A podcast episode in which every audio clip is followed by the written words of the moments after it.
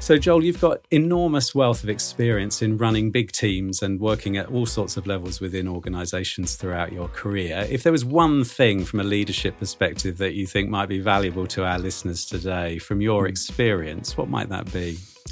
It's the realization that whether it's uh, in your work life or your personal life, whatever happens to you, whatever event happens to you, nobody can take away your ability to choose how you want to feel about that and how you want to respond to that. You can always own that, take the ownership for personal choice.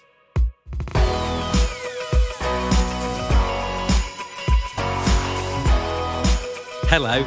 Our guest today is Joel Mitchell, Managing Director of Stagecoach Southeast, part of one of the biggest public transport companies in the UK.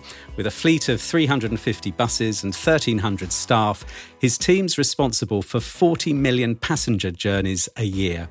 Joel's experience includes operations, performance, and customer services. He holds a master's degree in leadership and is a qualified coach and mentor.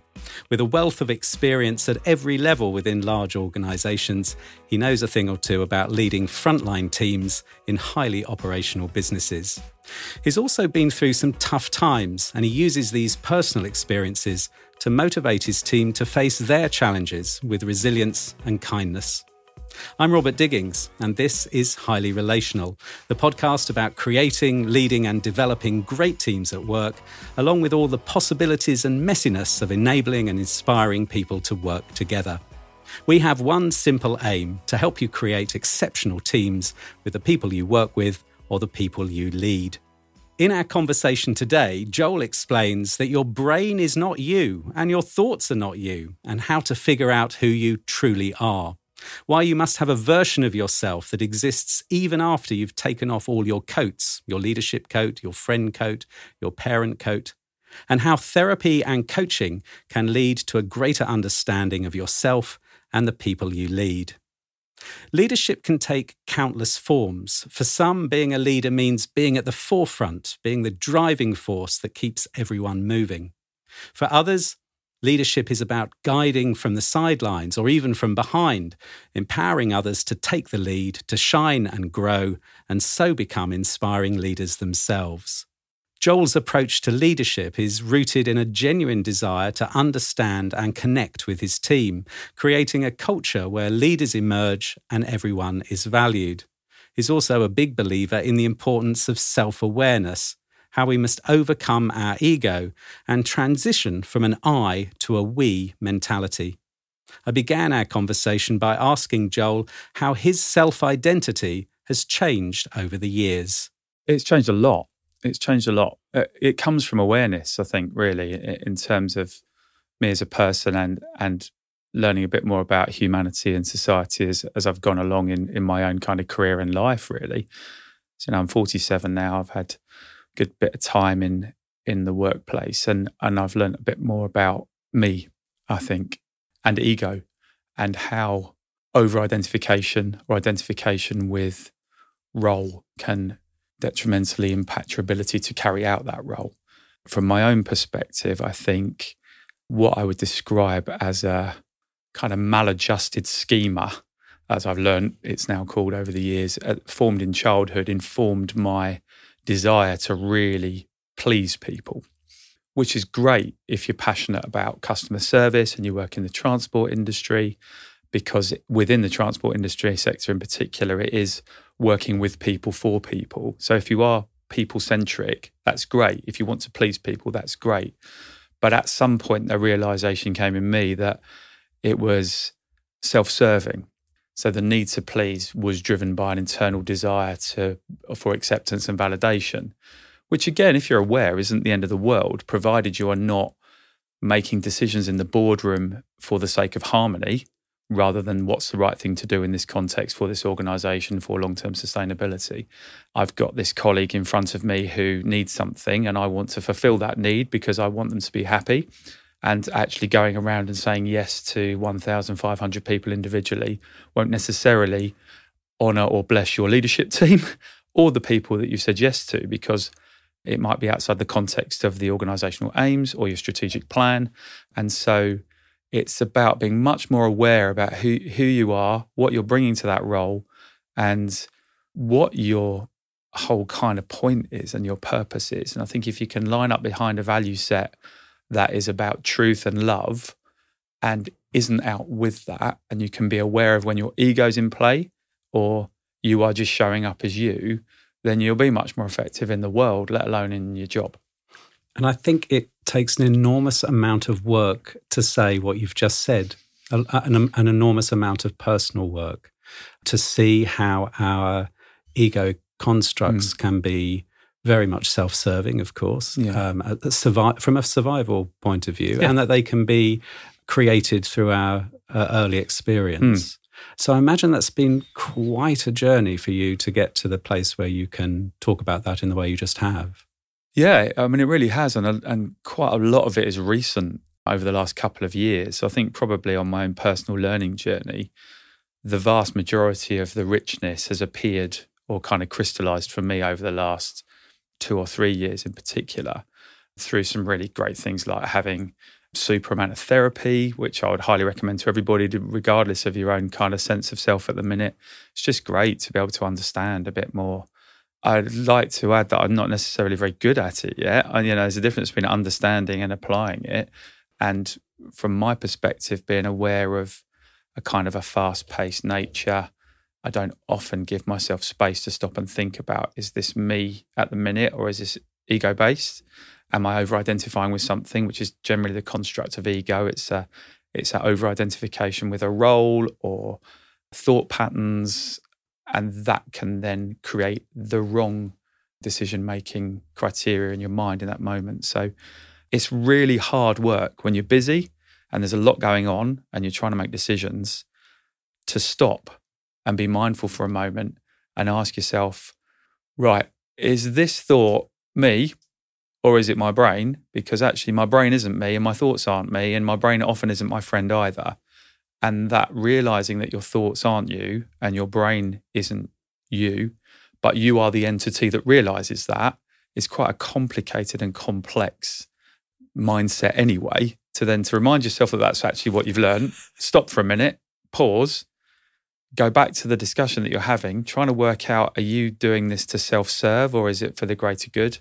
Is very complicated, very time consuming. I'm not very good at it, but I'm very glad I know about it. You're here today. We've never met before. No. You're here today because of a LinkedIn post that you wrote a couple of months ago. Yeah. Um, I won't read the whole thing because mm. it's in the public domain and anybody interested could have a look at it for themselves. I reread it, um, Joel, on the train in this morning, and it moved me to tears. Mm. It is an extra. I mean, for you, you may you may think, well, no, I'll just bash that out, and it's nothing. But for me, it was an extraordinary bit of self-disclosure. It starts with you saying, "Here are some thoughts on a Saturday evening as I reflect on one of the most challenging weeks I've faced in my career," and for me, the the post is full of contradiction and, and paradox and uh, and because of that, I know it's full of great wisdom, mm. which is why I find it so uh, inspiring. I'll get you to say a little bit about why the week was so challenging, but then you generously offer um, four possible learnings um, that you, you hope will be useful to those in your network. One is about having some therapy, which you've already talked about, and how that has been so important to your mental health. The second learning you had from this very challenging week was about checking in with feelings and about naming the feelings that mm. we have as we're having them. Your third point was uh, the importance of self care and looking after ourselves by being with loved ones or um, going for a bike ride, you suggest, or um, just getting outside. And then lastly, you, you talk about this over identifying with our ego or our patterning. And we'll talk a little bit about more about that because you've got a lovely metaphor to do with wearing different coats mm. that represent different roles. Tell me a little bit about where you were at at the end of that week that led you to write this post for your network? So I think in that moment I was reflective because I'd done a bit of self care and I'd just come back in off my bike and I, I, used to do a lot of running, but I'm getting a bit older now and I keep breaking. So I'd got my bike mended and I'd been out and my fiance had encouraged me to go out because she could. She's very good at sensing quicker than I where I am at. She's brilliant for me in that way because she will challenge me and let me know if my ego's flaring up in a really good way. And then so I'll, I'd come back in and I'd been reflecting on on the bike ride, and I mean, there's quite a long story to it, really, Robert, in the end. But I joined the bus industry. I left 20 years of a very happy railway career to join the bus industry because I found something online when I was considering whether to take the job or not, called The Value of Bus to Society by um, an organisation called Greener Journeys, and a lady called Claire Haigh had written it. And my childhood was very much informed by my mum and dad being Christian evangelists. Uh, we lived in Fiji for a few years while they worked out there in churches. So I, have kind of got a conditioning around being a bit missional and wanting to do the right thing for society. And that is within me. And it's probably, uh, we'll unpack it later around ego and conditioning and, and childhood. But I took this job because I wanted to be able to look after people and communities. And the organisation, I live in the community that we're serving. I wanted to grow bus use. I wanted to get more people on the bus. It's the right thing for the environment. It's the right thing for society. It's the right thing for the economy. And I believe in all of that. So, and to find myself in a position where, because of the pandemic and because of bus use, and because I have to maintain sustainability, or I can't do any of those things longer term, and and rebaselining is absolutely the right thing to do. But on the Friday, I'd been called to just a, a village hall in a village not far from where I live uh, that we serve. And when I got there, I thought something else was going on because I couldn't get in, I couldn't park, I couldn't get in the hall. Uh, and I thought it was a changeover between what had gone on before and what was happening now. But it wasn't. It was just the entire village had turned up in protest of the changes that we'd publicised or certainly consulted for their bus network. I stood there at the front. My colleague, um, Danny, our ops director, came with me for moral support. Another colleague of mine, Danny, was also there because he lived in the village and he, he'd been very supportive. But I stood in the front and I listened for a couple of hours to trauma, distress, suffering, a story from a lady on the front row who was pregnant and blind and wasn't able to access the local hospital because the bus service that we'd proposed wasn't going to be fit for purpose, but she couldn't drive. She couldn't get to her maternity checks. She couldn't get to her eye appointments. And um, yeah, and I'd like, and Danny said she did really well, and you held yourself well, and you explained the context because you know I think people understand there's no you know, desire for this to happen. People, we're not desperately trying to remove buses from the road. So when I got home from the session, I just felt had it because I like people to be happy, and I am making people unhappy. So from a over identification with the role as managing director am responsible for looking after that community, I feel like I'm failing. I felt like I'm failing and from a context of me as a human, what I line up behind in my own value sets. I felt like I'd let them down. And from a context of my own sense of what matters to the world, I didn't feel like I was doing that either, certainly in the short term. And I'm very fortunate that the learnings I've had more recently helped me to realize that I was reflecting and over identifying too much with myself. So if you've got an intersection of self in a Venn diagram and an intersection of role in a Venn diagram, those two things had really kind of overlapped.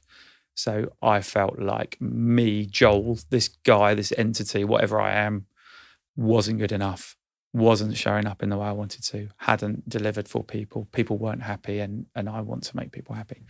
So, and what you're describing, I I know that many people listening to us today will have their own version mm. of those kinds of deep inner conflicts. But the easier route, of course, is to uh, numb that feeling in some way or hmm. distract mm. away from it. Mm. And what what I am interested in, in understanding is how you processed it, because I think you did it in a in a significantly harder but potentially much wiser way. Yeah. So I I got myself into the thought pattern of let down. So my I was identifying with my thoughts. Uh, my brain was talking to me. My brain was saying, "You've let these people down. This isn't what. No, this isn't okay." But I acknowledged that that that thought pattern I didn't want to identify with, and it was egoic. It wasn't within the context of what really mattered from a longer term. As it was, we were able to reflect and change and deliver for those people in the right way because we gave it more time and we thought slightly differently and we were a bit more innovative, which is great because it was a catalyst for a business choice there.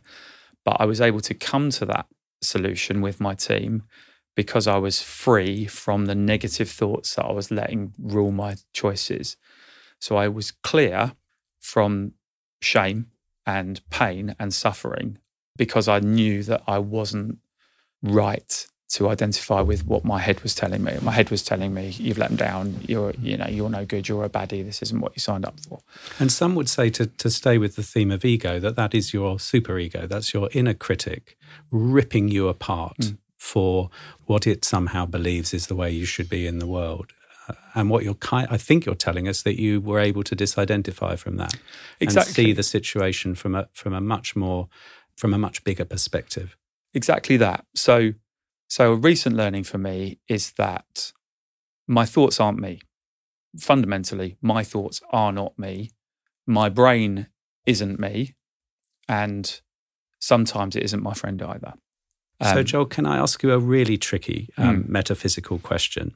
Because I'm so interested in where you might go with it. And that is so, what is you mm. or who are you? Which some would say is the most fundamental question we can ask ourselves. Um, uh, because it points to something other than our brains or our yeah. egos or our yeah. super egos. So, can you speak to that, or is that no, I, tricky to capture? Who it, who are you then, Joel? If you're not those things, so I'm nearly there with this now. It's taken a long time, and um, if anybody's interested, a guy called Eckhart Tolle, who wrote a book called The Power of Now, is quite helpful in this space. But for me, if you are not your thoughts and your brain, what you are is the entity that realizes that.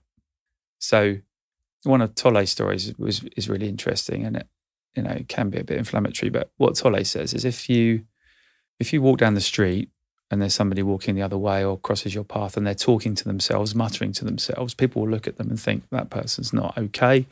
They might be mad. Yet we spend most of our lives talking to ourselves. The only difference between us and that person we've just decided is mad is that we're not verbalizing those thoughts. We're listening to them and we're probably acting on them but essentially the same question I've I've been having a dilemma with. So if I'm not my thoughts and my identification with my thoughts, or my role, or my physical form, then what am I? And and my recent learning is that I am the entity that realizes that. My consciousness realizes that. So if you can hear what your brain's saying to you and stop for a minute and be aware enough to say, I don't, I'm not sure that's all right. Actually, I don't think I. I don't think I sign up to what you're saying to me today, brain. So I'm. I'm just going to reject that thought pattern today. That that's you. That's it. That's who I am. It's the awareness. Let's go back to this idea of roles and coats, which mm. was your mm. last um, piece of learning in the LinkedIn post mm. that that I saw. Tell us what you mean by that and, and why it was important to you to share it. This meant a lot to me and it was it wasn't something i made up. This is an, another piece of learning which generally is how my life has played out. I've learned stuff and tried to apply it as i've gone. The coats analogy is really powerful. It's basically saying don't over identify with any one of the roles that you've got in your life because you aren't that role. Do not over identify with anything because it isn't you. It's just one of the things that you play you act out in life I remember really clearly my my son Jasper is 14. And I remember reading him, it actually makes me really emotional. I remember reading him a story when he was about three or four and um, getting to the end of the book. And I hadn't been on my phone and I wasn't doing that kind of busy, but I, I absolutely wasn't aware. And I remember a realization I got to the end of the book and I couldn't remember a word that I'd read him. I'd read him the whole book and he didn't know. Well, actually, probably did pick it up in the, in the psyche. But I'd managed to fulfill the role of father, but I'd been thinking about the role of what my job was at the time. So this is about being present to the thing that you are doing in that moment, learning one, and also recognizing that your authentic self comes to all of those roles. And, and the coats are a really helpful analogy. So I've got a managing director of a bus company coat, I've got a fiance coat, I've got a dad coat, I've got a stepdad coat, you know, I've got a jokingly said rubbish cricketer coat. I, I have. I'm awful at cricket, but I enjoy it and I'm enjoying being part of a team. But I work really hard not to wear any of the coats at the same time because, as I said, you get hot doing that. And also, if you wear too many of the coats for, for too long, it will get dog eared and tired. And then the final learning in that is when, and this was really nice about the ego, really good learning in terms of that, is you asked me earlier, who are you if you're not your thoughts or your identification with with any of those coats. When you take every single coat off, name everything you do in life friend, husband, partner, wife, name them all, take all those coats off, you are what's left. So where I'd like to take this now is is to the leadership role. Mm. How does all that you've just told us about the personal work that you're doing and have done on yourself to arrive at the conclusion that you are your consciousness, mm. which um, on one level might sound very uh, esoteric or uh, metaphysical, uh, and on another is perhaps just a very simple expression of the truth of the human condition. What does that mean about how you lead? And our conversation today is oriented around teams and mm. how teams function and how we create uh, the environment for people to work together in exceptional and remarkable ways. So, it, yeah, it, it's very different for me just recently over the last couple of years. Things have changed fundamentally, have changed very much in my personal life. I'm in a much better place thanks to like my family structure. The learning from the therapy has been huge, and being able to apply that in the workplace has meant, I guess, for me, a fundamental shift in my own style. So, colleagues that have worked with me in the past, and some of them will be listening to this, and I hope they find this helpful because I've met some wonderful, wonderful people throughout my career will probably recognize me as a someone that was a is a nice guy. One of the things that I really like to espouse in a leadership construct is kindness, not in a weak, softly, softly way. Although I think in my early career, I remember being the driver depot manager at Wimbledon Park, and my colleagues there, the drivers there, who I, I loved. It was probably my favourite job, other than the one I've currently got. Used to call me the man from Del Monte because you'd ask Joel for something and he would say yes, which I'm pretty sure my boss at the time, who was also excellent, liked to a point, but would wish I didn't say yes to everybody. And I'd started going through a coaching journey at that time as well. And my coach and I were trying to develop more of a rigor and a strictness around results delivery because I've always had the kind of philosophy that if you look after the people, then the results will follow.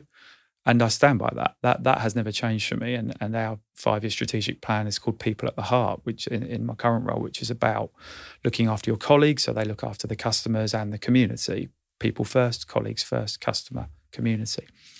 And we talked about my kind of own narrative being rigorous focus on people and a rigorous focus on results, which is pretty cool.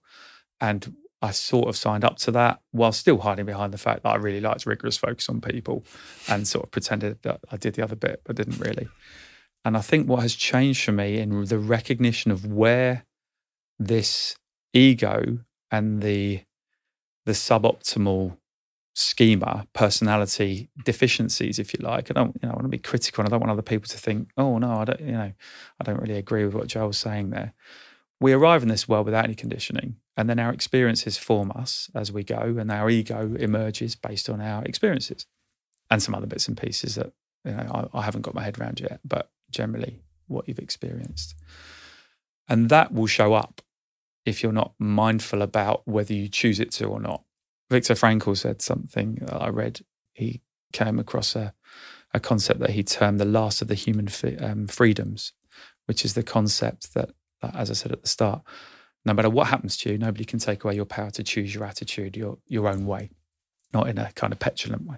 And Frankl had that insight in, um, in Nazi. he did in a, in a concentration camp, yeah, where he realised that no matter what was being done to him, and that people there physically, he had um, sole choice about his own internal process. Exactly that. And he went on to develop a form of mm. psychotherapy based on that. Yeah. And many people will have read um, mm uh, his, about his work. And it, remind me what the title is of that uh, of his main main book. Is it Ma- is it Man's Search, for, meaning? meaning? Yeah, and it, it's I think for me and a lot of the personal challenges I've had in in work and my personal life, I've I've watched that emerge, and I, I will talk a little bit about that later if there's the opportunity to. But so back into the the context in the leadership space in the workplace, the it's the realization that a rigorous focus on people is great within a context and that you but you need to do it from a place of sincerity and make sure it's behind the strategic aims of the business and you're not just happening to be doing it because it's your hobby or worse still it's uh, it's a maladjusted schema that you've used as a coping mechanism in the past, and it and it looks outwardly like a really good thing to have, but often it can be starting to damage the organization. So for me, over time, the realization of that has helped me to really ramp up the focus on results whilst not losing the focus on people because that's inherent in me. But what I really needed to focus on was the rigor around KPI delivery, measures, management information, management, management, to the point where now my own narrative is basically a rigorous focus on results. I, I went from rigorous focus on people, rigorous focus on results, to rigorous focus on people, rigorous focus on results, to rigorous focus on results, rigorous focus on people. Now it's just rigorous focus on results. The people stuff is inherent. So you're saying now that the you you have transitioned to now focusing on results, but baked into that because of who you are and the personal journey and development journey you've been on, mm. the rigorous focus on people is is built in. Absolutely that. It's, Absolutely it's, it's hardwired into the way you lead and therefore doesn't need to be named. Exactly right. Yeah, thank you for clarifying that. I don't want anybody to think for a minute I've decided not to care about people anymore. Quite the opposite. It is it is so ingrained in who I am as a human, in my own construct, sense of self, authentic self, whatever you want to term it, that I'm really comfortable to not have to name it as part of my own kind of strategic narrative, which sounds a bit kind of management speaky, but uh, yeah, I think that that makes the point really nicely. And that is very, very different, of course, to a rigorous focus on results that that ignores the people that are involved. They are like chalk and cheese, aren't they? Yeah, and and I think again, a lot of my own personal learnings has been around leadership versus management from a kind of academic level. Early on in my sort of leadership career, I would talk a lot about leadership, really aspire to be a great leader. You know, I was one of those. I remember some of my colleagues, I, I left um, Southwest Trains, I want to work for Southern for a bit, and then had a period of time on gardening leave in between returning and I, I read Stephen Covey's Seven Habits of Highly Effective People, which meant a lot to me. But I came back great into book. it's a great book. But I came back into Southwest Trains where I'd been before. I had three three very happy years at Southern, came back to Southwest Trains in a in a deep alliance role, which was brilliant because it was connected and collaborative and and full system and lots of other kind of management stuff that I'd really got excited about. But I was overly evangelical about this book I'd read and immediately got my really close mates, some of whom I'm still great mates with, would be like, "Ah, oh, here he comes with, with his evangelizing again. Please stop it." But um, there was such richness in learning around the need for management in my world. When I did my master's, one of the things I learned one was leadership is an essentially contested concept. Go and ask anybody what they how to define leadership; they'll all give you a different answer. And that both leadership and management are absolutely critical to be successful in a whatever you want to call it. Leadership management, you can use those terms interchangeably.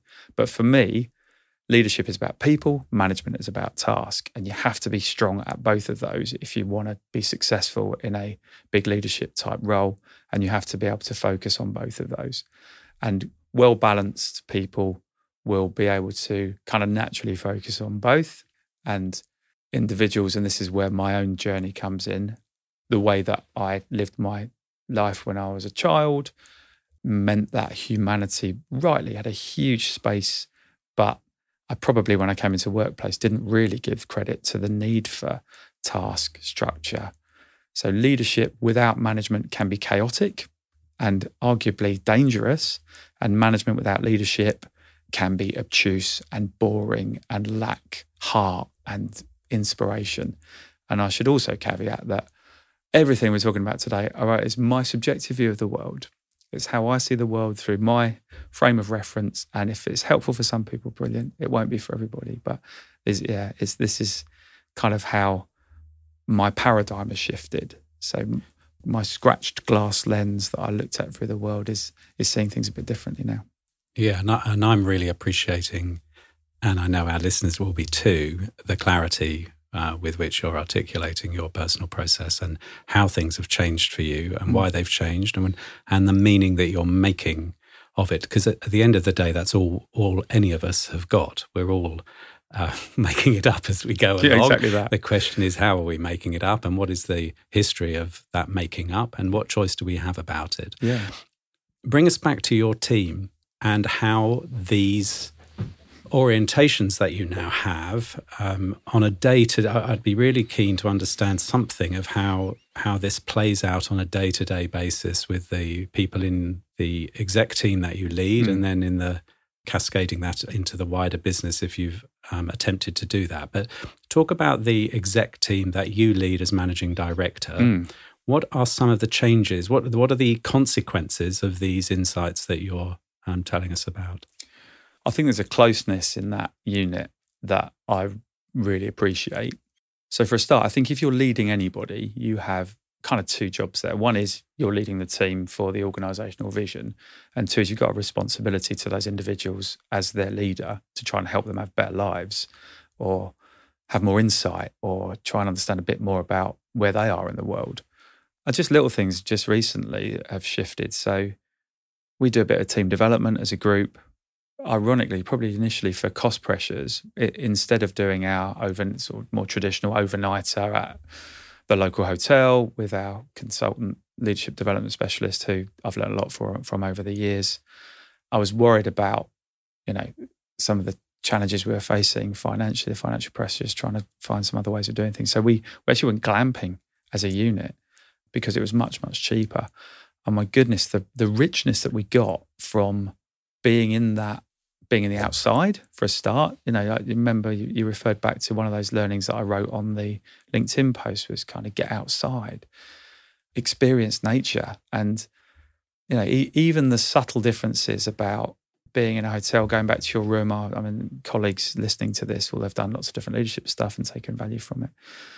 Once you've finished in your team room, you then go back to your individual room. You probably check your emails, you get on your phone, catch up during the day um, and then you'll go down to the restaurant and then maybe have a beer afterwards and a game of cards and a, and a chat. And it, it's really great. It is enhancing.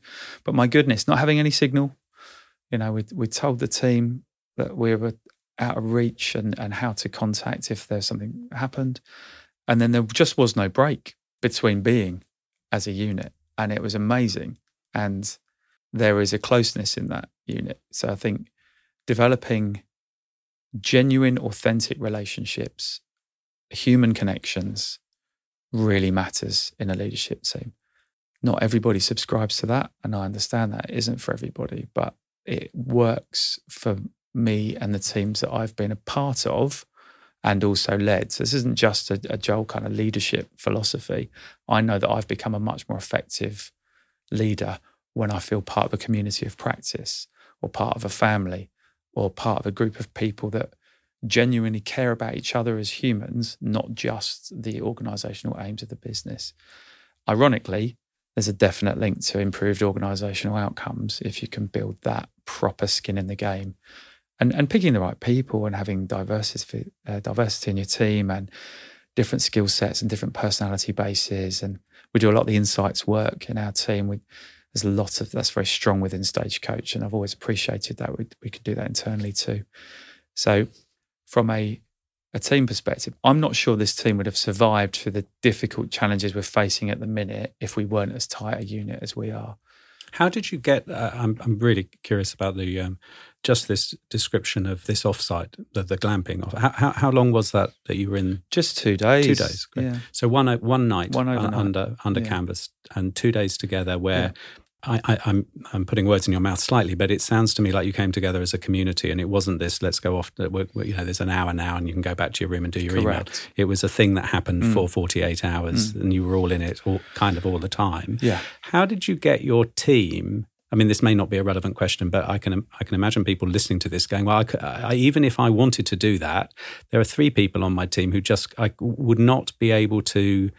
Agree to that experience because it's too much for them. It would be it would be outside of what they considered or felt was a normal thing to do at work. So, mm. tell us something about how how that was for your team that that, that you were suggesting this, and and were they all just totally up for that and saw that as a, a, an obvious thing to do together, or was that something that you had to negotiate and and explain? I think a few years ago we wouldn't have been able to. I think the team has come together through some difficult challenges that has built that richness of relationship already to a point. But equally, there was a bit of negotiation. So myself and my colleague who were pulling the day together, uh, the, the two days together, because we this wasn't just an offsite to you know have a jolly. We've got some serious strategic changes that we need to make, and to get away from the challenge of the workplace, I would recommend to anybody for that clarity and that space to breathe, think. Equally, we weren't going to camp because I wouldn't have been able to convince people to do that. So, so the glamping was a was a compromise already. Logistical things like well, I wouldn't have expected anybody to share accommodation, so everybody would have their own hut, uh, which is what we did. And explaining to people beforehand that that was the case and this is what was happening and sharing the site, plans of the site, photos of what people could expect.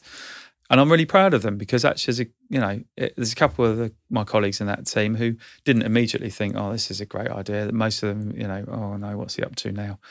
Um, but even little learnings like the last couple of executives we've had, we've downloaded the Headspace app, and we start our exec meetings with just three minutes of mindfulness just to get us into that place that we were when we experienced being together in the outside.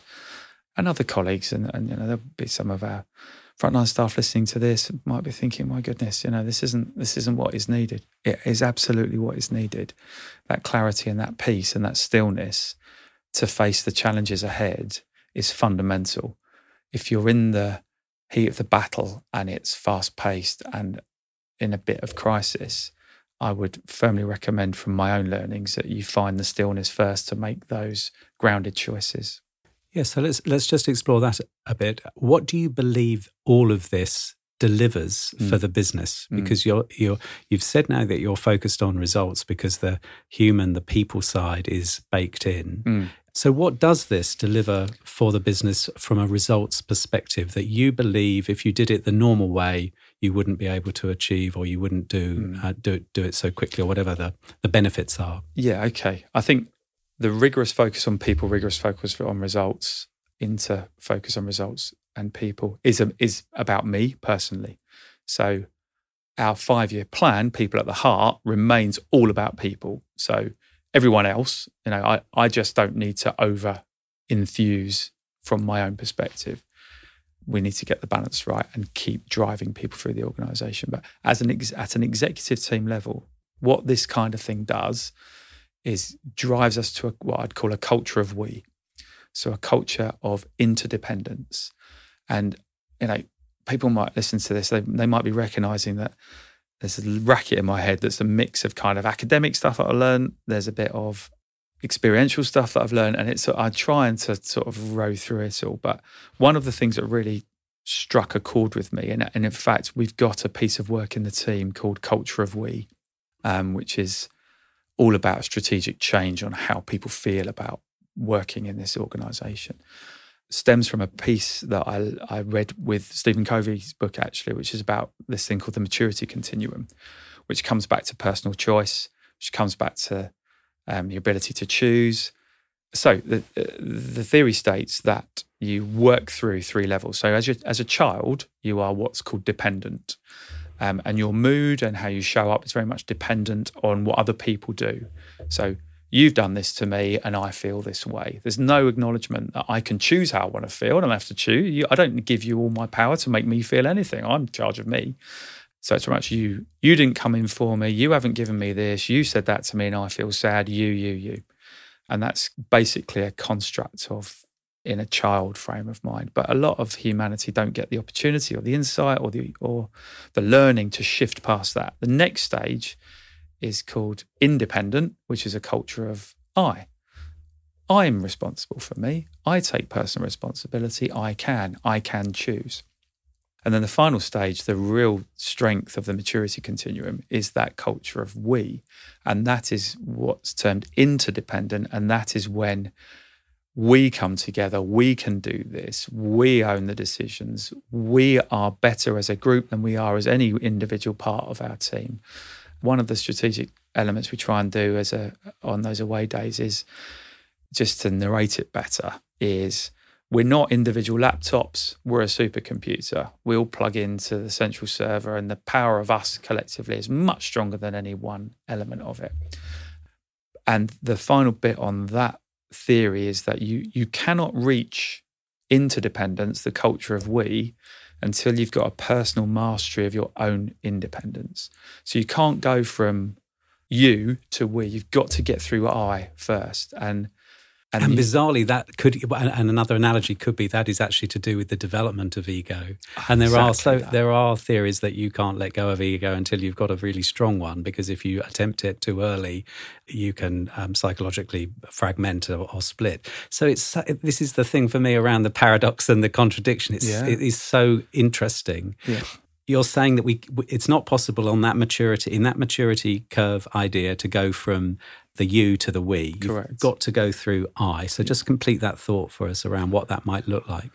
So again, for me, it that becomes the awareness of how you are showing up, how you are feeling, and um, and the response and the personal responsibility, and the personal responsibility for choosing how you want to feel. Mm-hmm. So again, anything can happen to you, but you can own how you want to feel about that. You, you know, there's there's uh, John, who runs our um, leadership development stuff, talks about the wheel of reality, which is the, the first thing that happens is you notice something, then you think about it because you've noticed it. It drives a thought pattern in your head. The way you think about it will affect how you feel about it, and how you feel about it will affect how you act and then you create the event and it goes round and round and round again. And at some point, you have to almost triage or cut into the bit about think. So you notice something and then you think. And that, for me, is the taking personal responsibility, moving to I, because you you, your brain's saying something to you and you can step away and say to your brain, oh, no, I don't actually. Just because it happened last time doesn't mean it's going to happen this time. Or just because I'm fearful for that future outcome doesn't mean it's going to happen. And I need to stop and breathe and think, okay, that happened in my childhood.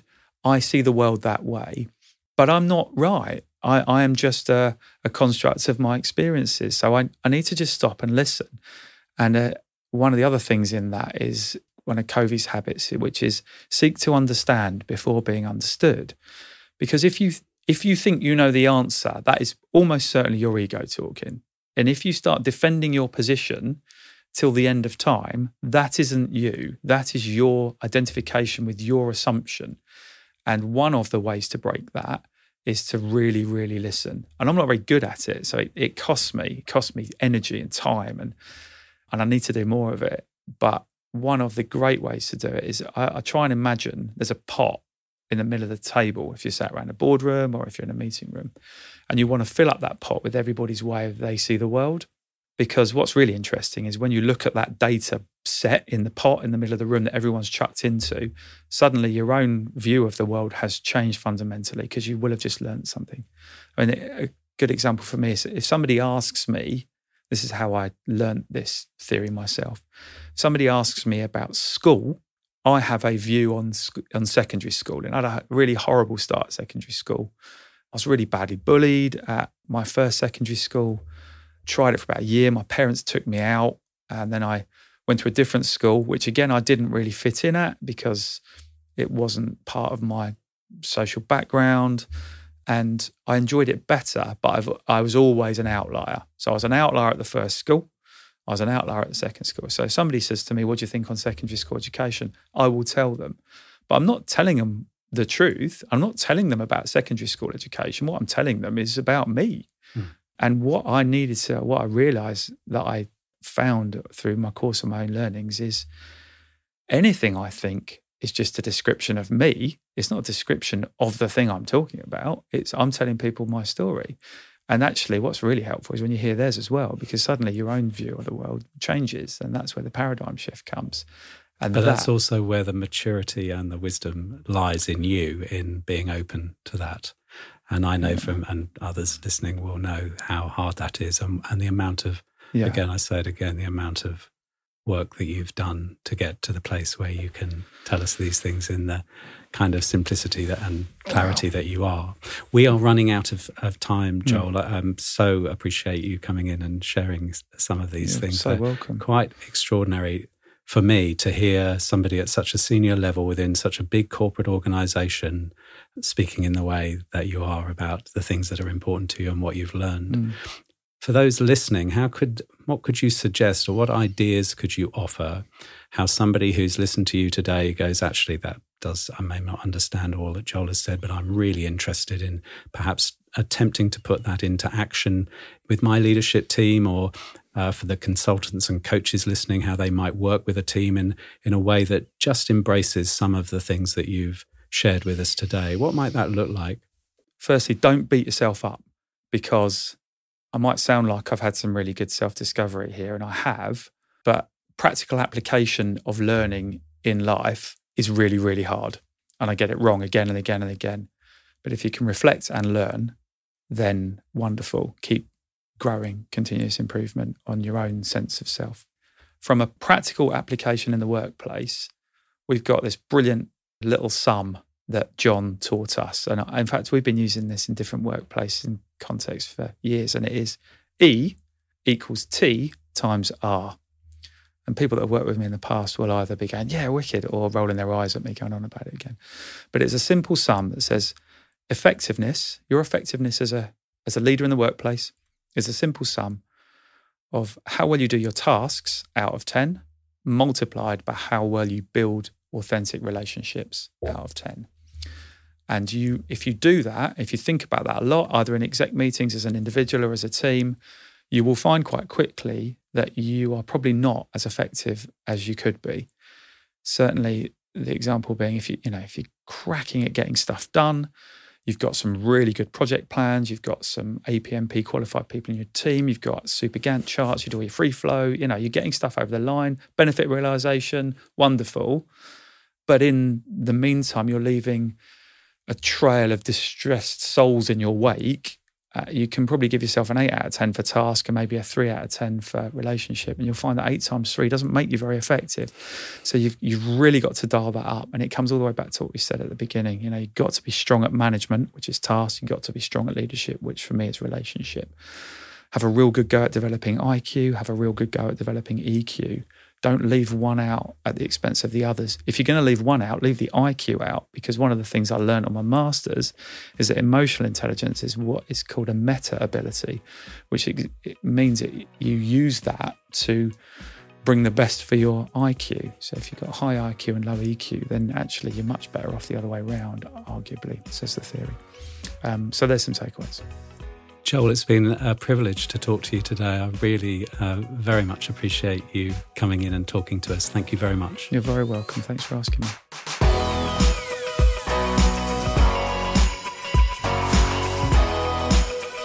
The you to I to we, Joel Mitchell. Thank you so much for coming in to see us today. You've been listening to Highly Relational. Check out our show notes for more information about today's guest and the topics covered. And if you're enjoying these conversations and getting value from them, do please give us a like or rate wherever you're listening or watching. And of course, there's no better way to support what we're doing than by subscribing. I'd like to thank today's studio manager at VoxPod, Alex Bennett. Our researcher is Ella Halsell, and the series producer is Ollie Giu. I'm Robert Digings. Thanks for listening, and bye bye.